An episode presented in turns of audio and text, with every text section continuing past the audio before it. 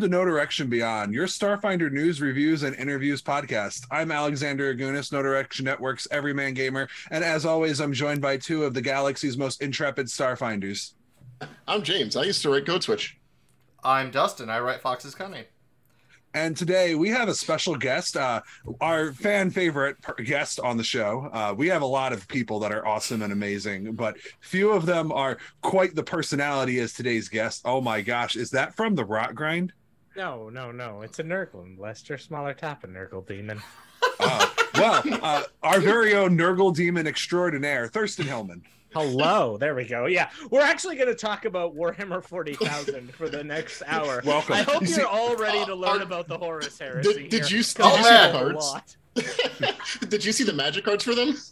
So good, so good. I'm, I'm actually going to be in like a thing where I uh, like like learn magic, having not played since like Ravnica, original Ravnica, um, with those cards. Yeah, I we're think- off the rails already. They should not have I- brought me on, everybody. I think what we need is we need uh, Dustin to bring you on as a special guest for his Booster Bestiary show, and you could just make a, a set of those as like a Starfinder card, like Starfinder stats, right? Right? Yeah, yeah. We'll just crack Oh, there Warhammer there packs, go, turn there them into Starfinder monsters. It'll be great.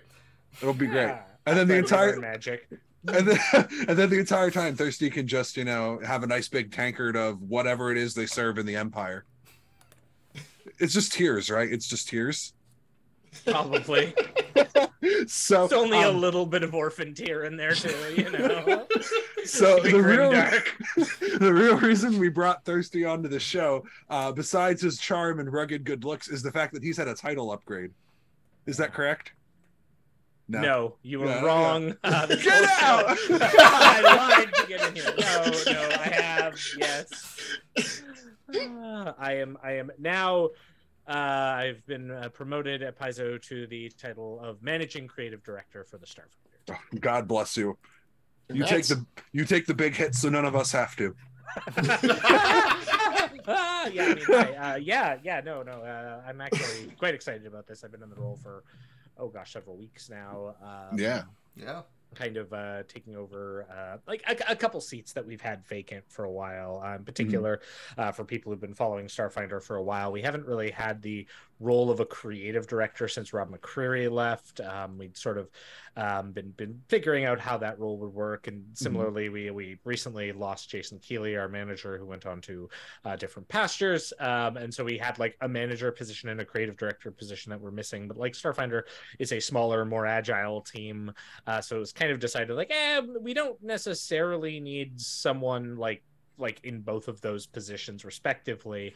Uh, so that was decided to combine them together. And like, I, I come from a corporate background where I had management experience. In fact, I'm one of like one of a few people at Paizo who's had some like external management experience. And so after like fighting my way through through organized play and then digital adventures and then various other special projects i threw my hat in the the ring for this being someone who's kind of like kind of one of the the old salts of starfinder who was there since the the game launched albeit in like the background of some things uh, with organized play and like i wrote the environment section of the core rulebook whoa Whoa. Whoa. Whoa. but like I've, I've been involved with starfinder heavily since like shepherding starfinder society for its like first four years um, and then going into a variety of uh, other miscellaneous projects in the company in fairly short order. So yeah um, that's my position now. Well, it certainly sounds like your new position puts the director in creative director. uh, uh, yes yes yeah. Uh, that's one thing i am like very um I, I feel that like for a brand to succeed there has to be a like coherent vision. There have to be plans and that is something that i'm really like setting in place and making sure that we going forward are going to bring the best the, the best brand that we can to the public. Um, but also making sure that you know our, our content works. Um, one thing that is kind of uh, anyone who knows my my work i tend to like seeding things early on having a garden approach of like putting some little little tidbits in into a product and and then maybe a couple products down the line we toss some water on that and they grow and people are like wow they had a plan the whole time um, that that is that is sort of the approach I take, and it is something that I know a lot of people on the current team are passionate about uh, following up on. So that's kind of like my my core philosophy is I want Starfinder to be a brand that not only is like a cool game and a fun game that you can pick up and play with friends, but something that you can as a player as a GM get invested in. Um, one of the things that I am like again firm believer of is that we buy these books, but we want to fall into these books. We want to, you know, we want to make sure that when we're, we're creating these we aren't just creating them as like one and done sort of Mhm. like oh you get a subscription and you go ahead with it uh, here's this ap line and if you don't particularly like this ap well tough tatas for you for a while next three to six months like this is your life. Um, i want to make sure that we have more stuff for everyone and we're starting to even see that now with some of the changes which obviously were in play before my title change had happened but we're, we're starting to see that with like changes to how adventure paths are going to work for a bit on the on the starfinder side so Yeah, can you tell us a little bit more about that? We heard some news from Erik Yeah. at Gen Con, but it wasn't really like extrapolated a whole lot. So give us the juicy tidbits. and yeah, details. um, Yeah. okay i'm gonna i'm gonna like preface this with the like immediately there's gonna be about 20,000 of you who are going to be like how does this affect my subscriptions? And i like i can't i can't answer that. I'm not customer service. I don't have all those details yet. But um following the uh the drift um hackers adventure path which is uh you know coming out fairly soon. We're in the the, the midst of drift uh, crashers right now and then we're going into drift hackers sort of the the the two drift crisis adventure paths that we're doing. Following that we're switching uh, gears a bit and we're going to like a, a hardback format for adventures for a little bit at least you know for for for, for what we've announced so far. Um the first of which is the scoured stars compilation which was a special project that i got brought on board with and has been up until about a month and a half two months ago been like my life. Um in that i've been like I put like three to four months of myself while also doing um, organized play interactives, um, all at the same time. Uh, it was a hazy six months of, of time. You know, given what that project is, you some might say that's been your last four years. Uh, yes, absolutely, and we'll get to that because that's that's like a like a thing that is near and dear in my heart. But that is going to be presented as a as a hardback volume. Um, Mhm. I can give you the exact page count in a second because I totally have all the files on my computer, all the secret files. But that's like a I want to say off the top of my head. You can tell that like this was my life. I've completely forgotten everything about this project because I'm no longer working on it. Yeah, no, Um, that that that tracks. Yeah. Yeah, Yeah. yeah, yeah, right. Um, this uh, this is a 200 and I want to say 56. Am I right? Yeah, 256 um page hardback adventure. Nice. It's Um, divisible by eight, like a bit. Yeah, exactly. it's almost like we have to do our pages like that for some reason. I don't know. um so so yeah so that's that's going to be the the first and then um if for those of you who were, were super intent and followed us uh at at gen con uh, you may have gotten a little little teaser that you should be uh readying your tech revolutions for some robot mech action um, oh yeah. oh yeah. uh, which I don't want to spoil. That is not my place. That is Jenny Jarzabski's like passion, and uh, she is hard at work making that happen right now. I've been in meetings with her, oh gosh, for the last several weeks about this project as she's like really tearing into the development of it. Um, also, other asterisks for for people who listen to this show. Oftentimes, we will be like, "Here is this cool thing that's happening," and then I'll get like a million people messaging me, being like, "I would love to freelance for this thing." That book is actually all done, and we have the text in. I'm sorry. Typically, if we're talking about something that's been announced, it means the text is in because we feel comfortable actually talking about it. Um, no, um, but Jenny Jenny has been working her butt off on um on on. I, I like I have to struggle not to say the actual name of it because we haven't announced that yet. But um, the, the ro- robot mech time, um, and that that has not. We haven't talked about all of the different like permutations of that, but I like I, I'm confident in letting everyone know that that will be another hardback adventure. Mm. And so the the adventure path line for a bit is is going to be changing to that format. We've we've seen a lot of success with it. Mm. Um, it really makes a lot of a lot more sense in some of the modern markets. I mean, from a from a bit cold business standpoint, logic times. Um, a lot of people will buy the first one or two volumes of an AP, right? And then they might peter off they might not finish it they like like obviously there's diminishing returns when you hit like four five six of an ap Mhm. um kind kind of those ones that like uh, are they great are they not? Uh i mean they're all good but it's like by that point people have probably given up on the campaign or whatnot. So Right.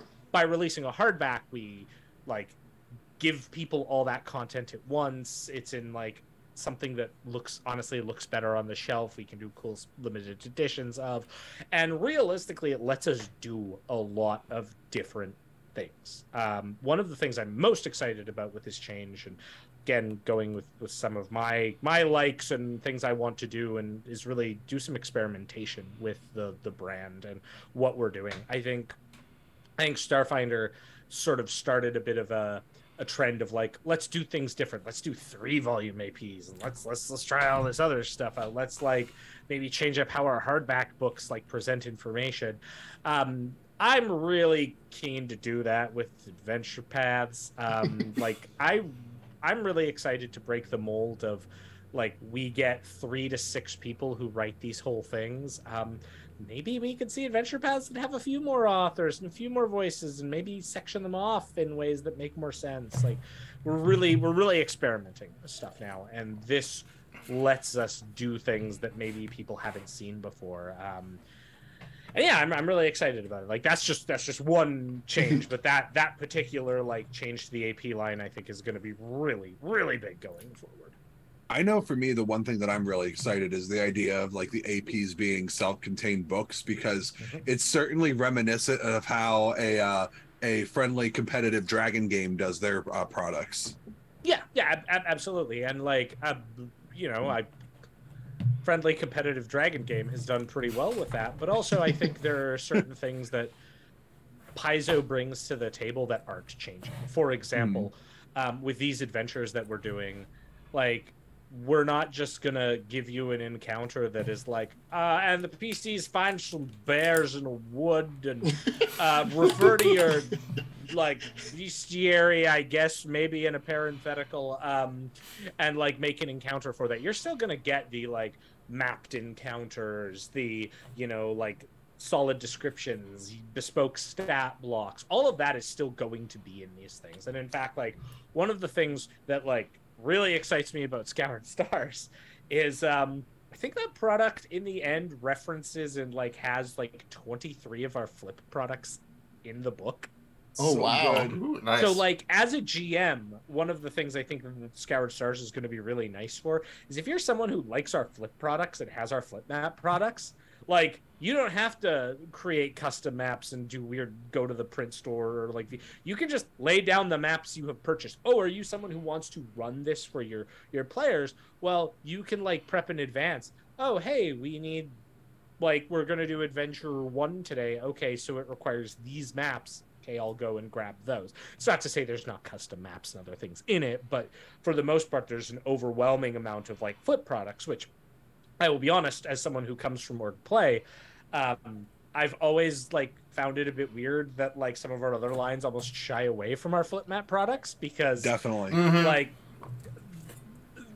we want to make sure they are used um, and again we're, we're sort of we're, we're experimenting with things um, and i think you might even start seeing in some of our adventures more of a like go towards like hey if we are going to have some of those like you find six bears in a woods we're not going to actually make like a cheap woods map that shows up in an encounter that looks like every other wood map you've seen from like adventures one through oh gosh what are we at like like 300 200 um we're not going to like create just another like bespoke woods. We might just say hey this would be a good opportunity for you to go out and maybe pick up like this flip map that exists already right so, Definitely. I'm I'm excited about that. I have long thought that like the flip mats and the tiles just haven't really been properly integrated into the brand. Is a good way is how I will say that. I think I think Org Play has taken the most advantage of them, and I'm Yes. excited Yeah. for us to like. By a I'm lot. excited for us to do like more things. I remember when I wrote uh I I wrote mysteries under under Moonlight Part One, and I messaged Linda, who was my developer at the time. I was like, Linda, can I just like do all maps? Because I I hate mapping. It's my least favorite part of the adventure design process. And I'm like, can I just can I just do all of them be flip mats? And she's like, yeah, sure, that's fine. Like we encourage it. Here's the here's a list of the flip maps we've used recently, so you can have like a good spread.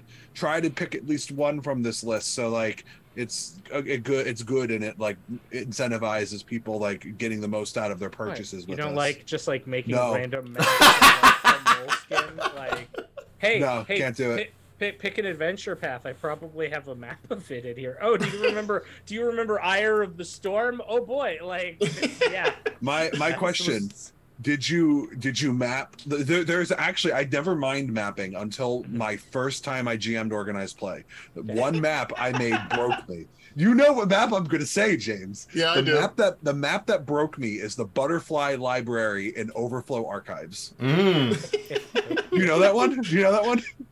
Oh yes, I. Oh gosh, I. I remember when I was doing my facetious Shax's House of Pain adventure. One of the rooms in the dungeon was just like concentric circles. oh no, Oh, and it was it was just for the GM, so the GM had to draw this room. I forget if I even drew it in here, but it was just like it was just like yeah, this uh this this this dungeon room is just like circles within circles within circles. I might even, oh yeah, I do. Look at that. Look, you can, see, you can see like a thirsty original here. See, look at this. Look at these Oh, circles. no. I hate it. i hate it. I can hear the players. Can I stand here? Can I stand here? Can Oh. I stand here? Also, also remember that the grid size for that would be one square equals seven point three feet. You know, so oh, you man. just Oh my gotta God. kinda. Oh my I hate it. Oh my gosh. Yeah, no, like because I, I, you know, as a GM, I just like was like, oh, I'll just draw some stuff here. This is fine. It's not a big deal. But like that was my first OP scenario, and I was like, I got to do good. Like I've been enjoying all these scenarios with my friends, and my venture captain asked me to run it, and he did it because he knew knew I like Kitsune, and there was one in this book, and he's like, here, do this, and then I sit down, I'm prepping out my maps, I'm being a good little organized play GM and prepping in advance, not like jaded Alex a few years later who just did it on the fly with everybody watching. Yep. No, no, I was like drawing all the maps out and like get to this butterfly room, and I'm like, oh no, that's wrong. Oh no, that's wrong. Oh no, oh no, and like literally, Oh, I and was if at you're the wrong point, like four times, the organized play police show up and take your stars from you. Oh yeah, Well, yeah, yeah. uh, but, well, the the problem was is I didn't have any stars at the time, so I knew that John Compton would personally walk through Oh, yeah. my door and would demand that I give back all of my boons because that's what you know. It's, Oh, it's, yeah. it's it's it's boon finder society. You gotta you like, and that's the biggest punishment you can have. Yeah. You have you have you have one opportunity to draw the Talden Senate, and if you don't get the entire building right the first time, you have to do Hill Country. Oh, well, you see, that would make me sad. But like, we have a fr- James and I have a friend named Robin who I talk about all the time on the show. Who put the boon that that's like, what have we been here before? Do you remember that? She put it on like half her characters, mm-hmm. and so and she just labeled Hill Country. So whenever Hill Country got slapped down, she got. See, now I'm like, oh, do I have the map of the Senate in here? Because I think I did that one. too. no, no, no. I. This is like my magical moleskin that has like all of the maps I've ever had to do for adventures because these things are great. Oh boy. It's so oh, look good. at that Hell's Vengeance. Like memories. Good lord, I've written too many words. Uh, Oh, but that's that's how you got to be the the the the, the man in the glass room, right? Oh, The guy well. behind the curtain. I don't know. I think I butchered that. Pretty sure I did. Do they keep their creative guy in the glass house. room? I'm like, that's great. Someone's gonna throw a rock. in it. It's gonna be like that, that scene out of the Bride of Chucky. Like, anyway, that's a that's an obscure horror film reference. For. That's great. so obviously like you've had your hands busy in the very short time that you've had this position. Uh it must be very interesting looking at like where you're going to go from here and like all of because i mean i i don't know how much our fans know about you but i know you well enough to know that you are a schemer and a planner. Mhm. and so uh what types of uh are there any types of juicy plans you can tell us that are rolling down the road uh just beyond that hill Wow, spoilers! You're like i you're love pumping- spoilers You're pumping me for spoilers. Okay, well, I can talk to you about the outline that I'm doing right now. That like I can't actually talk about much, but I can I can talk a bit about. Um, I'm doing an outline for a for a future product, and uh, one of the most exciting things about this product is it is. Well, okay. I should rewind. One of the things that I think is really important that I think Starfinder could improve upon, and I think is important to a brand, and we saw real good success in Pathfinder First Edition with this, is I think Starfinder needs more um, big darn events that when there are things that are happening that there are actual like major ramifications to those things like a, a good example is like adventure paths i think um i think adventure like the adventure paths we've done have been really solid and they've like really like caught a lot of like tropes. But at the end of some of those adventure paths there's like there's not much of a status quo change. Um Yeah. and and the, like some people really enjoy that and i think i think that is good for a brand too. Sometimes you don't want the the thing that shatters the galaxy. But i also think that sometimes we need some things that really shatter the like the expectations of uh, like of our viewers and our readers.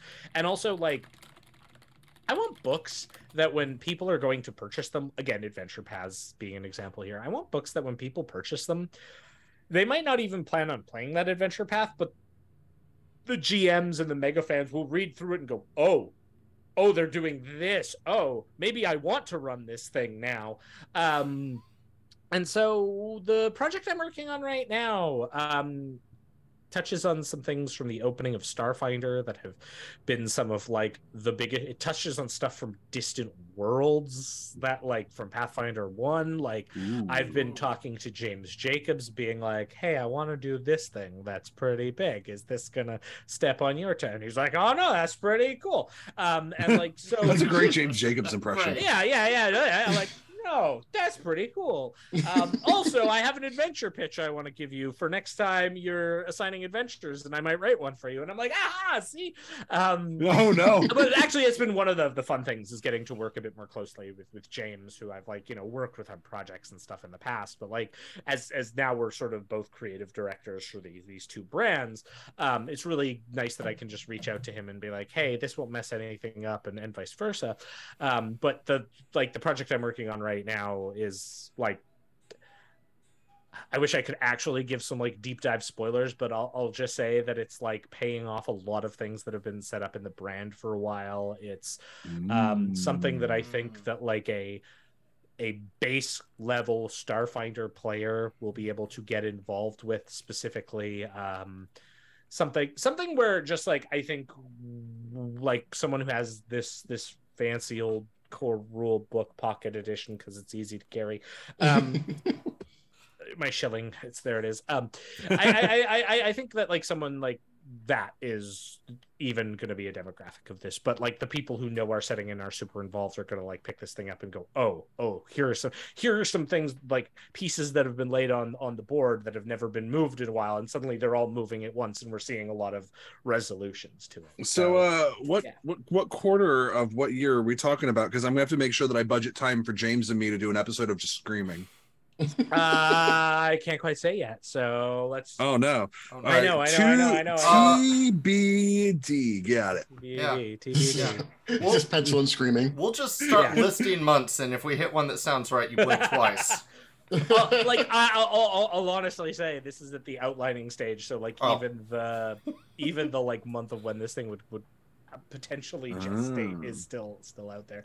But like now I'm kind of at a point when when I've come in that I've sort of got a handle on things that have been ongoing, um, and like getting a handle on certain projects. Like I've obviously had to step in and help out with like the wrapping up some of the APs we had before, some of like some little drift hackers stuff, um, some of our like free RPG days, like things like that that have just like ne- need some pushing across the finish line. I've been doing that, but I've also been doing you know new hardback stuff and Mm. uh, like what did, we- what did we announce, Joe? We have Port Ports of Call, right? We talked about Ports of Call. Yeah. Ports of Call. Mhm. I just I just did a cool copy fit pass on Ports of Call. Y'all are gonna love Ports of Call. There's some really good stuff in Ports Can- of Call. Can we talk about Golarion World? Is that allowed? Can you can we talk? Oh, gosh. Okay, okay, okay. We could 'Cause- talk. Uh, Because could like talk about before- Golarion World. before I let you, before you let yourself off your leash, uh, like I mean, one of the things that I really like is, uh, I mean, like I know things about things, obviously, and then Ooh. I just read uh, Jenny's adventure path that just uh, showed up in my mailbox, where you have a delightful brunch with Desna, and I'm like, this is Mhm. the best. I love it. Are we and then Golarion World has like that hilarious art you showed us at Gen Con where like someone is cosplaying Abrogail Thrune as if she was Snow White at Disney World. And I just kind of want to know more. Uh, well, I mean, like, what if there was a world that people were like, "This is what Golarion was like," right? and like,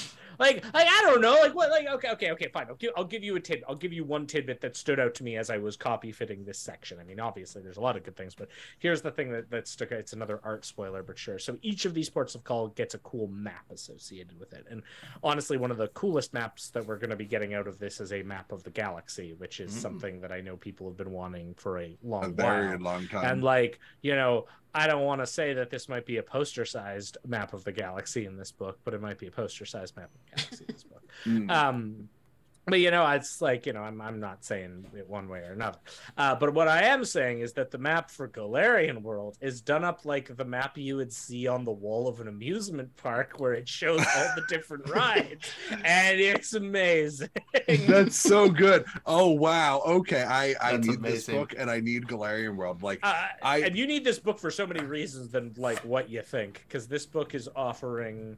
because it's just ton. like you know like i feel like one of the sleeping secrets of starfinder is that it's got like basically anything that they publish for pathfinder is soft canon for starfinder in a certain sense if it's accessed. And so it's like wow oh no. Like isn't there isn't there a picture that erik showed us of like the iconic witch warper with like a conrasu in the background but the conrasu looks like the animal kingdom tree of life? Right? Right? That was the There's- thing i remember seeing There might be there might be some some other fun things that like could, could come out there. Like all I'm gonna say is like, well, Golarion World is definitely the like. Erik Mona is a smart publisher and was like, well, obviously I'm gonna show this because this is gonna get like everyone talking. See reference Alex. Um, there I'm are sorry, so Erik many- Mona. I'm your mouthpiece. It's true. there are some other really really cool things in this book that are i think just going to get people interested. Like i, I don't think we've really talked about some of the, the like lore implications of this book like the uh, advent of drift lanes that are going to be coming out of uh, the drift crisis which is going to like solve one of the problems many of us on the team have had which is how do pirates work? With drift engines pirates don't work. Um, so so there's some like interesting stuff like that that we're, we're pretty excited about but also there's like some some some other cool stuff like hey one of those ports of call is in the scoured stars like that's pretty neat. Oh are you someone who likes like rules and stuff? Well hey there's some new species in this book too. There's some like Ooh. there's some informants. There are some smaller ports of call. Like there are a lot of things that aren't just the hey here are like some some some big some big deal um like big deal ports of call which is to say those big deal ports of call are going to be great and like will add a lot of depth to the setting which i think um one thing we we definitely um i think have fallen into a, a again another little trap on with starfinder is I find Starfinder right now is a very broad setting. We have so much, but we've yet to go have have the chance really to go deep on a lot of things. And Ports of Call is kind of a start where we're going to start going deeper on things, and that's something that I am with with my view as like creative director is I think we have a lot out there in terms of planets, in terms of factions, in terms of all of these things, these like conflicts, all these things, but we've never really like deep dived some of them, Mhm. right? And so like as a player, it's cool that you get something like the Starfinder Society where you get like your one page in the core rule book, but like realistically that's like all the information that's been printed on it. Like we want to make sure that we're we're hitting some of those those things and starting to deep dive um, and really giving players more information about the setting itself than just like here is a one page article here's a one page article. Because what i think a lot of our audience is is players. I think you know obviously the majority of people who buy books are probably players. Mhm. um, so they're going to buy a book and i i want those books to be useful more than just the like the one column spread in a book where they're like oh i'm gonna play like galactic magic. I'm gonna be a guardian tree person. But like that's a very small little little little thing in that book um, but that might spark an idea and Mhm. we're, we're gonna start deep diving more of that content. And again, we're going to start seeing that with some of the future books. Ports of Call is a great example, um, and just like down the line with like our adventure paths and other products too. Well, speaking of things that you're talking about deep dives, I feel like one of the places where you definitely get that like broad but like sh- but shallow currently is definitely species and it seems like interstellar species is going to be like taking a crack at that is that going to be like part of the the team's philosophy on like depth of species going forward? How is how, obviously we don't have this book yet but how is that going to impact your like your direction for Starfinder, so to speak. Because definitely that's a place where it's been like, let's just throw all the species at them. Hurry, quick! We're we're gonna take these three-legged plant people. We're gonna take these one-legged, three-toed Jubnubbins, and then just keep throwing them. Jububnin, I we went over this in the pre-show. I, I, I think that you should know that if you if there's a way for me to mess up a pronunciation, I will do it. James He has will. played He enough will. games. Yeah, it's true.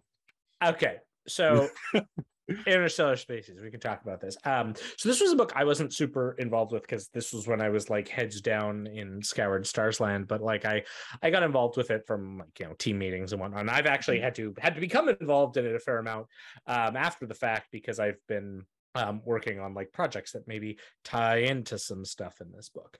Um so that being said i think it is a it is a book that is first of all going to be great for players and again something i think is very important i want books to i want books to be approachable for players and for them to pick them up one one of the the things that stand out in this book is the opening of the second chapter um has five pages of just species summaries Mm.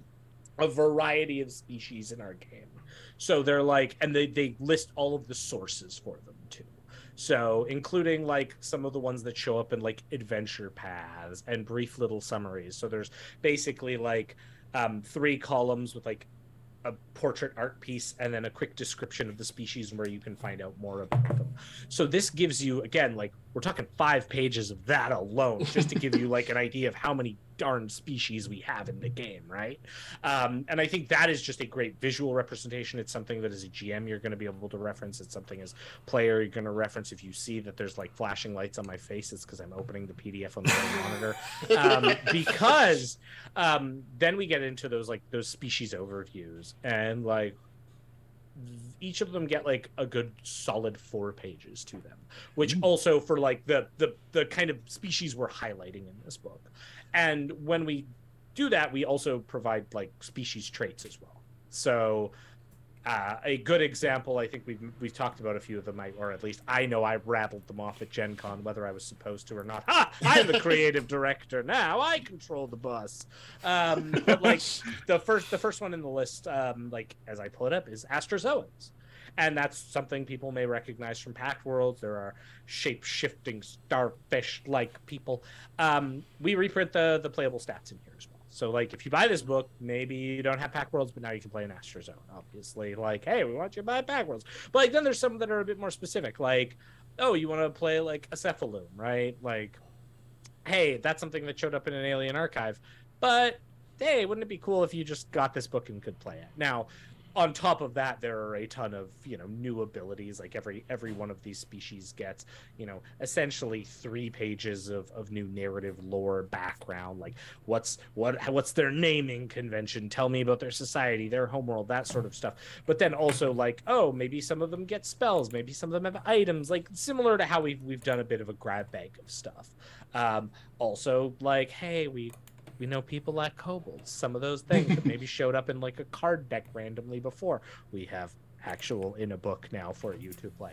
Um hooray so interstellar species is, is a book i'm i'm certainly very excited for and i think it does uh, bring out more of the the depth of the setting uh, which i think is very important. The other thing that i'm in, like if, if you're someone who is in the org play environment or someone who is a freelancer uh, there's like a solid like gosh, I forget if it's like 20 or 30 pages, 20 something pages of NPC stats, which Hmm. we have sorely been lacking in the game. Um, things that we can pull, things that you as a GM can just like quickly zip into. Uh, very similar to like if you've seen like Game Mastery Guide uh, for Pathfinder Second Edition and just like you know NPC style codex books. Like, oh, I need a CR, um, like five stewards constable. Okay there we go. Um, or i need like a weird uh, emt exactly. Um, cr3 emt hooray. Um, we do that in this book so. Thank goodness, because I've been trying to like throw NPCs at my Teenage Wasteland home game, and I have to make them all by scratch, and it's just cry. I Yeah. cry so much. Like I, I can mean- do it. I'm very skilled, but I don't want to be skilled. I just want to be lazy. absolutely fair uh, so yeah like this that like that that really sums up what a lot of this book is about and i think there's like like obviously we're going to go in more depth as it comes out but it's it's a really exciting book and it starts to starts to uh deep dive some of these things Should I be asking uh, for Piscini or Compton for that one? Uh ask know which one is me ask me closer to the event and i will give you a better answer That's fair. um because it's That's legit. right it's, i believe that i know i believe that one's more of a joke book so Okay, probably that's Piscini cool. is the one It's been a while Uh, since we've had Piscini. Let's bring him on. Yeah, yeah, yeah, yeah. Speaking about things we haven't done in a while, I forgot to mention that this is a live show and we have an audience, and our audience is really excited that Thurston is hilarious. Uh, we do have one question from the audience. I don't even know if you're going to be able to answer it, and obviously don't answer things you can't. Uh, Kishmo says, "Please, sir, can we have Stellifera confirmed and Starfarer species reforged?" wow, wow, Starfarer's species. Oh my reforged? God, that's my oh, oh, Right-click. oh, we finally, we I finally made him. right-click kick Alex from the server. So We, we Uh, finally Oh. made him shill his own product. Yes. wow, Dustin has been trying to get me to shill that book on No Direction for like four months now. I meant Interstellar Species. I'm sorry. it's a really good book. Um, Oh, thank you. Yeah, yeah, yeah. See, see, I'll shill it for you because I think our third-party market is very important, and you should use whatever you can to make your games better. Heck yeah. Um. Okay, so you want Stellifera, but I, I, I- I know which ones they are. Okay. um the the the, the cuttlefish uh my my my lovely cuttlefish uh they they they have a mention in the book there there I think I answered the question Bam. You did. And honestly, uh, that is the only question we've had so far. You're just so enrapturing that everyone is hanging off your every word. gosh it's like it's like the benefits of not being one of like the pf2 people when it can be like when are we gonna get the kineticist where's the kineticist is it the kineticist yet like hey Sorry, Mike- Starfinder up in here. It would be really funny if uh I don't uh, again this uh, there's no way this would happen because Starfinder playtests their classes, but it'd be really funny if like your quarter two book next year was kinetic and you're just like yeah we're just gonna steal your thunder here's kineticist Here's a kineticist. Yeah, get wrecked. Surprise. we did it first. Yeah, no, no, no, no, no, no, no. That'd be Um, really no, funny. no, interstellar species. Okay, okay, okay, fine. I skipped over it. Like it has the evolutionist, which is a new class, Right. which Yeah. is not a kineticist, and in fact, pretty cool.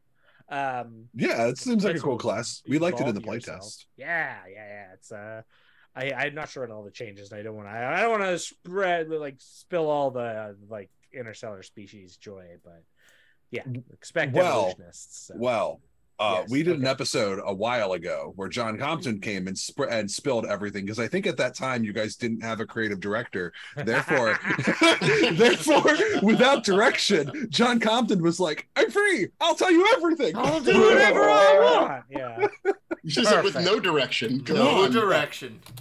Yeah, he's like, I have no direction, so here, no direction. Here you go. Uh, you can go back a few episodes and watch that great interview with John Compton where he goes over the evolutionist playtest. But we're not here to talk about John Compton. We're here to talk about Thurston Hillman and all the great secrets that he undoubtedly has in his brain right now.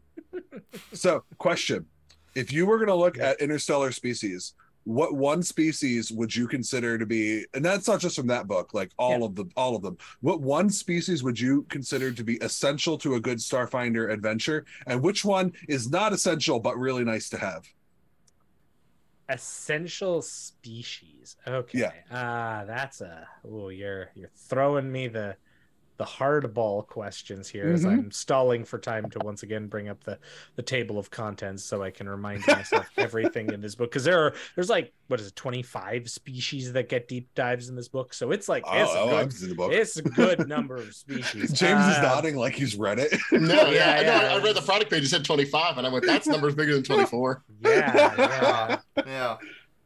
Yeah. Um, let me see here. Okay, okay, okay, okay, okay. So, what you obviously need in every party is SROs because they're horribly broken. Um, you heard it here folks if you want to optimize be a c3po you oh, got it. absolutely. Like, like, like. Oh, wow! I ignore half of the rules in this game. On top of you can tell I'm traumatized from organized play. Um, I was the one who made them accessible in organized play, so it's actually my fault.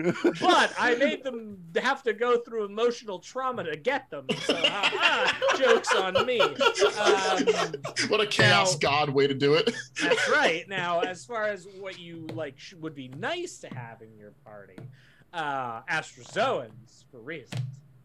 that's fair Astrozoans. You know, I've never awesome. been I've never been in a game with an Astrozoan that wasn't en- entertaining.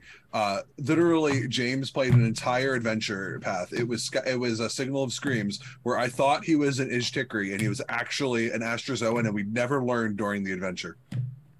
I ran an adventure path with Jenny Jarzabski before she worked at Paizo with me, uh, in which she played a pacifist operative, um, Astrozoan, and my goal was by the end of the game to get her to murder someone in cold blood, and I succeeded. nice, Why does the chaos amazing, god analogy keep getting stronger? What are you doing? well, you know. so good.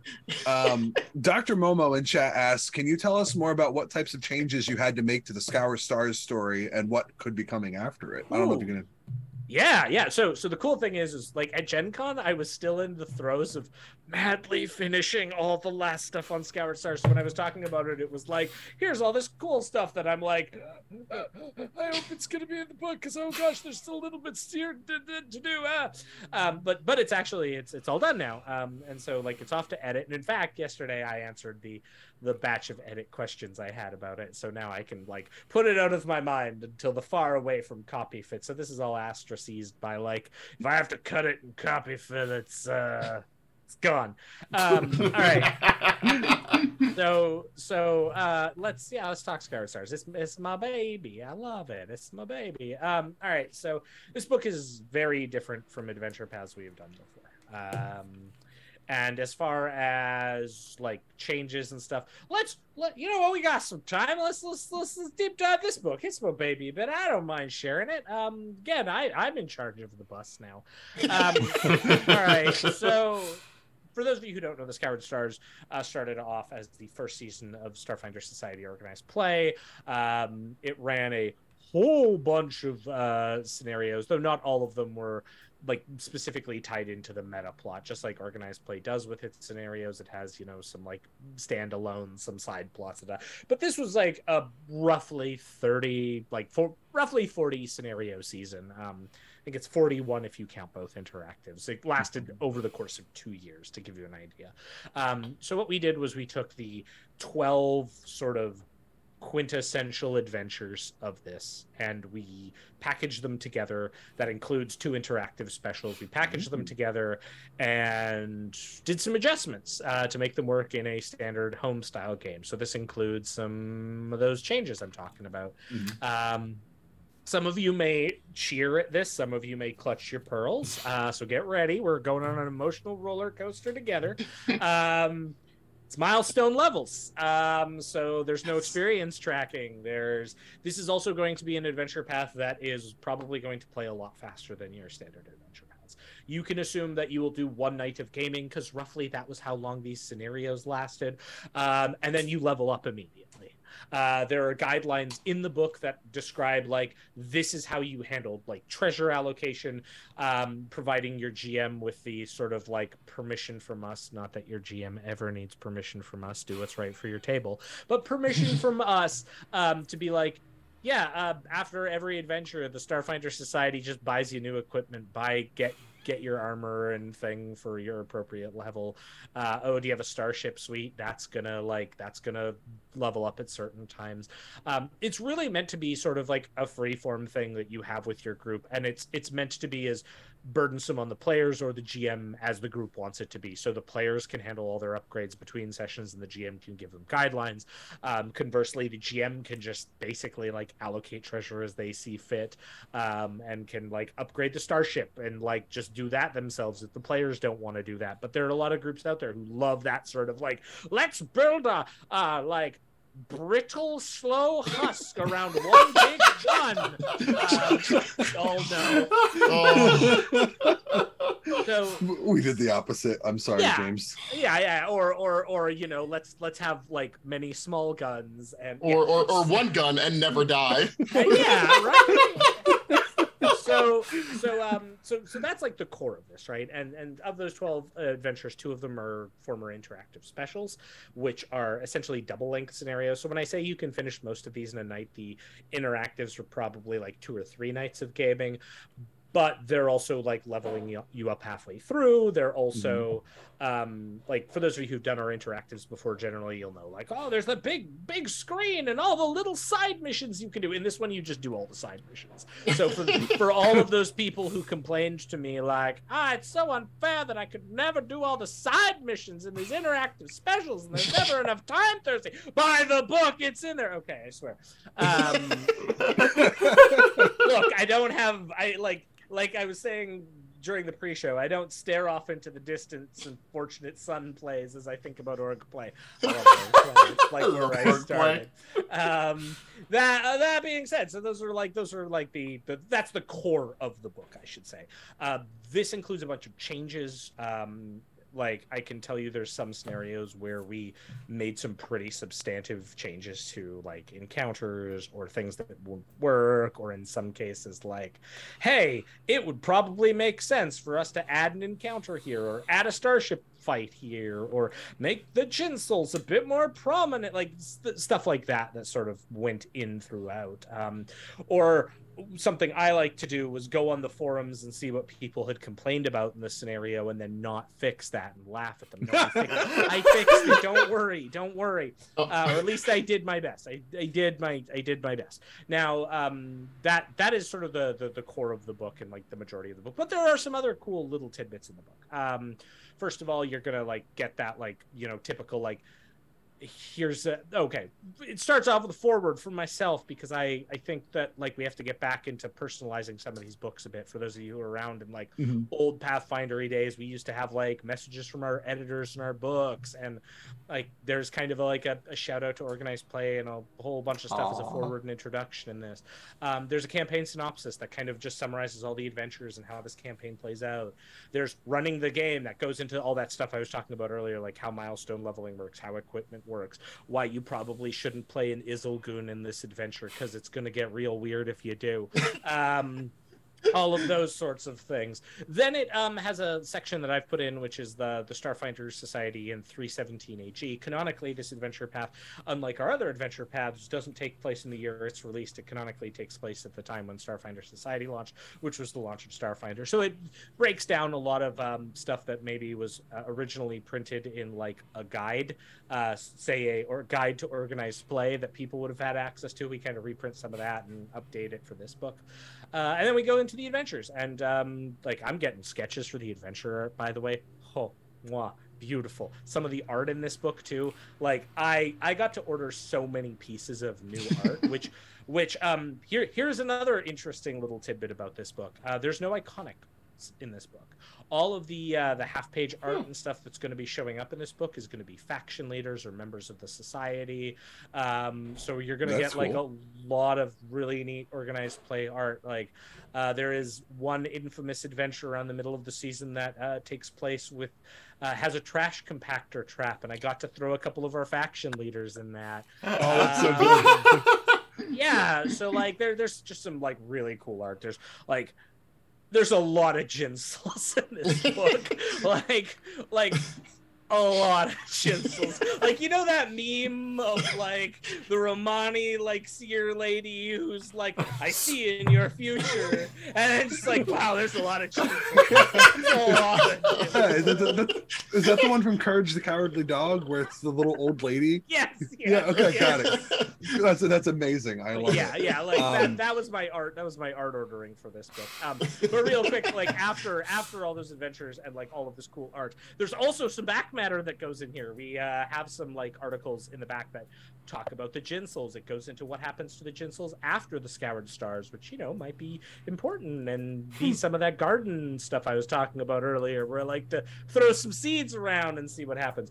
Uh, I saw a question in chat about the Cry Home Freehold and what's happening with them we actually give you some some an article that details the Cryhome Freehold, their their history, um, as well as like a new playable species in the oh gosh, I'm gonna pronounce this wrong. Oh, it's Signathrix, um, which which also get a bit of an update. Um, one of the things we realized with the Signathrix in the original Scoured Stars was that they were these like people who had coral-like growths, which were also oddly similar to the coral-like Capaxi that we had, um, and so we changed them up a bit. And you'll see there, there's there are sidebars throughout that also go into some of these details as well and talk about this um, kind of more developer behind the scenes sidebars, like, hey, um, there sure are Hell Knights in this adventure doing bad stuff that never show up again. That's because they show up here. Um, and we sort of like touch on touch on a bunch of that with this. Uh, there is some equipment as well. Um, now, before people are like, "Oh my gosh, they're gonna have to sanction this book on day one because I need whatever." There are like three pieces of, of new equipment in this book, but they're they're bespoke things to the game. Uh, and also, one of the cool things about doing a Scoured Stars, um, like campaign book and not through organized play. So one of the things in the Scoured Stars is there are these relics called tears. By the way, it's tear is into cry, not tears is into rip. That's something I also got to clarify in this book. Very proud of myself um, that I don't have to hear that question from overseers at conventions across the world forever. But uh, there are these relics called tears that are like powerful artifacts that are essentially used throughout the AP as keys. Well, I thought it would be cool if maybe we stack those up and give them some special powers and let the PCs use them too. So there's some like really cool like uses of things that you can't quite get in organized plays easily that we throw in here. And there, that's uh, there. I got it. That's that's that's the Scoured Stars book. Yeah. Wow, that's a lot. So, uh, Wow. Roskman asks for you. Uh, a lot of Pathfinder and Starfinder seasons have cool overarching stories. Now, I, the person asking you this question, realize that you are in charge of Starfinder, not Pathfinder. But Roskman wants to know if this book, uh, if you have other plans for making other ongoing stories into adventure paths, or is this just a test run to see if it's worth doing? So Scoured Stars was was a unique opportunity for us because we could like we had the content, I should say. Like it lasted two seasons technically. Yeah. So it gave us a lot of content. Um, and again, this is like a 256 page book. Like this thing is bigger than our, our hardbacks than than we released for Starfinder, like Yes. currently. So it's it's it's it's a, it's a big chunky adventure boy. Um, but whether or not we can do that with other stories like Year of a Thousand Bites, or maybe some highlights from Exploration's Edge, or like the Data Scourge. There, there's a lot of potential for that for Starfinder. I know I've been involved in, you know, we've had some talks internally about like, wouldn't it be cool if we could do this kind of org play related product? It's always sort of there and something we want to look at. I think we just th- this is a test run for it. So obviously, like if this sells well, then hooray, it helps us look and focus on that a bit more. Um, but really, this was something we just it, it felt right. I pitched this in a meeting.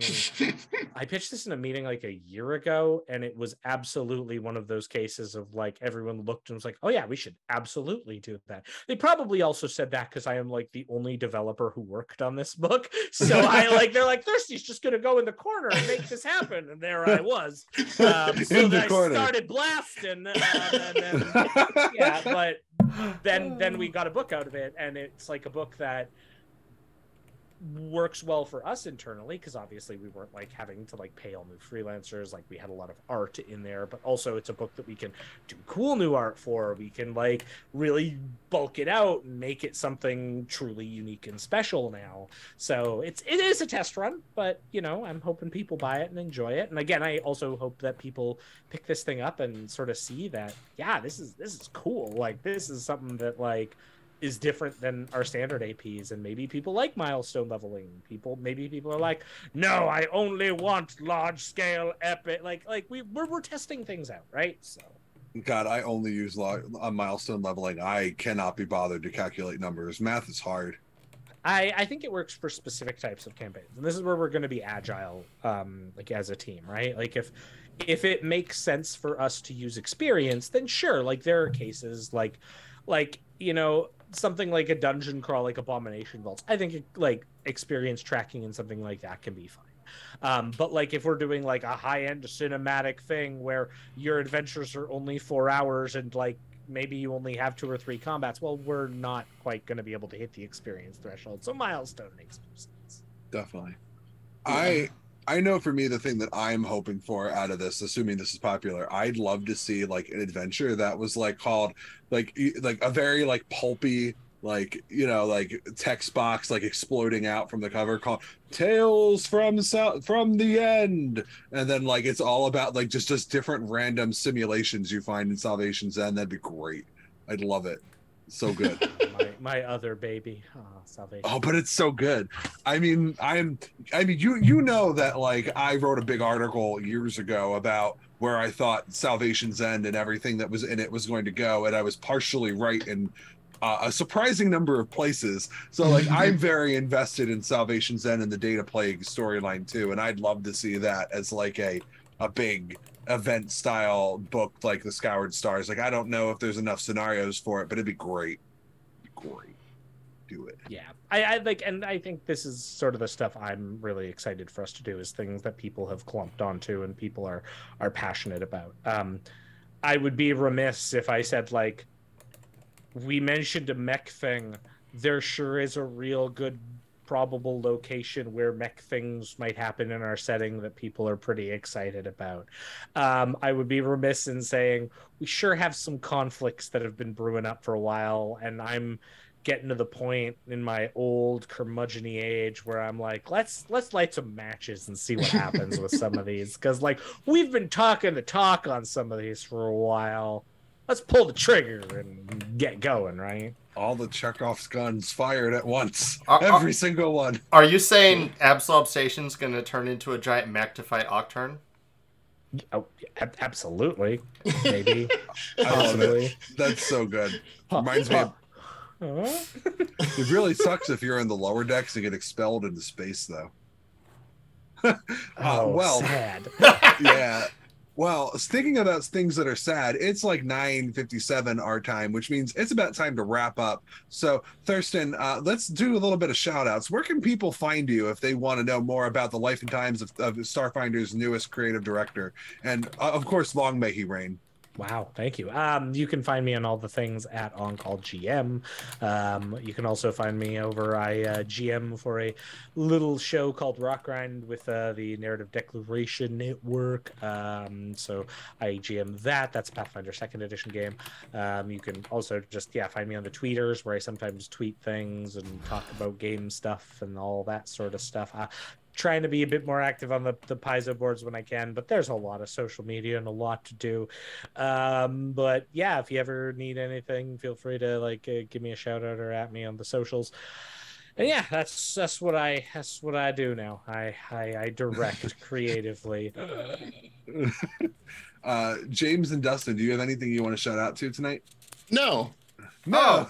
Oh, um, there's a couple more Starfinder Infinite products that came out. Uh, I haven't read through it yet, but Palib Sockhill looks really cool. I skimmed through it, and Mhm. it's an entire book of uh, uh, pop culture art things that can potentially kill PCs, like a vid game that if you don't complete it, you die. Uh, things like that, all made by a, a Sockhill uh, that's trying to, you know, make people afraid with all this scary pop culture uh, artwork that might be going out to kill them. Uh, and I thought that looked pretty cool. And there's God, that's so also cool. three Starfinder books in uh, this month's top performers for Pathfinder and Starfinder Infinite, which is pretty cool because I don't think we've had them on the uh, top 10 list before. So, yeah. And that would be, Exciting. yeah.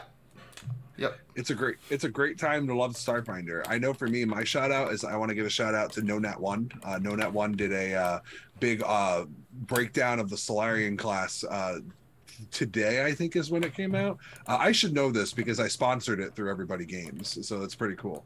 But um, he did a big breakdown of the Solarian class. It's really fun to listen to him talk about it, coming from a guy who mostly knows Pathfinder Second Edition and kind of like comparing and contrasting like what makes the things different. Like there's this there's this great post where he's like researching the class on Twitter and he's like, wait a minute, Solarians get a plus four bonus to disarm people from 30 feet away at level six, and my fighter in Pathfinder 2E has to take a minus five penalty and only does it if they crit. What is this game? And then the answer is this game is Starfinder. Starfinder's rad. Love it. is rad. Yeah. So uh, make sure that you support Starfinder. Pick up all of the great new books that are coming out. Uh, Starfinder Interspe- Interstellar Species Reforged is the next one coming out. I believe that comes out. what, Interstellar species. Again. Period. Did I did I get it wrong? Oh no, I'm sorry. There's no reforged at the end of that, Al. oh no. All right, okay. Little break here. Alex, please get it out of your system. Please tell us about your product. Please. I wrote a book. It's called Starfinder Species Reforged. It has rules for taking out. Yeah, Dustin is showing a picture of it on the screen. It has rules for taking out all of the uh, the kind of like the predeterministic parts of the species rules, and it lets you kind of build your own characters out of it. Uh, it, it fans of second edition will think that it looks a lot like the ancestry uh, rules, and it's really fun and uh, awesome. And also, uh, man, I I don't know. I think I'm just ready for a vacation. Where can they find your product to get it? Oh my God! Who are you, the master of ceremonies of the show yeah, now? yeah, yeah. Look, if you're gonna if you're gonna shill your product, you're gonna go all the way. Please You can- tell them you can where get you it at- get it. You can get it at drivethrurpg.com. Uh, I will probably have Ryan put a post in the actual podcast, and it looks like my delightful uh, co-hosts have already put one in the uh, the Twitch stream. Yeah, it's Dustin. He raised his hand. It's his fault. Uh, yeah. Wow. Okay. I'm done. I'm done. James, you, you take over this. I can't right, be guys, trusted. I'm uh, I'm wrapping this show up. Thanks for listening. Oh. Dustin Hillman's no direct. oh no! and don't forget to go beyond with no No direction. direction.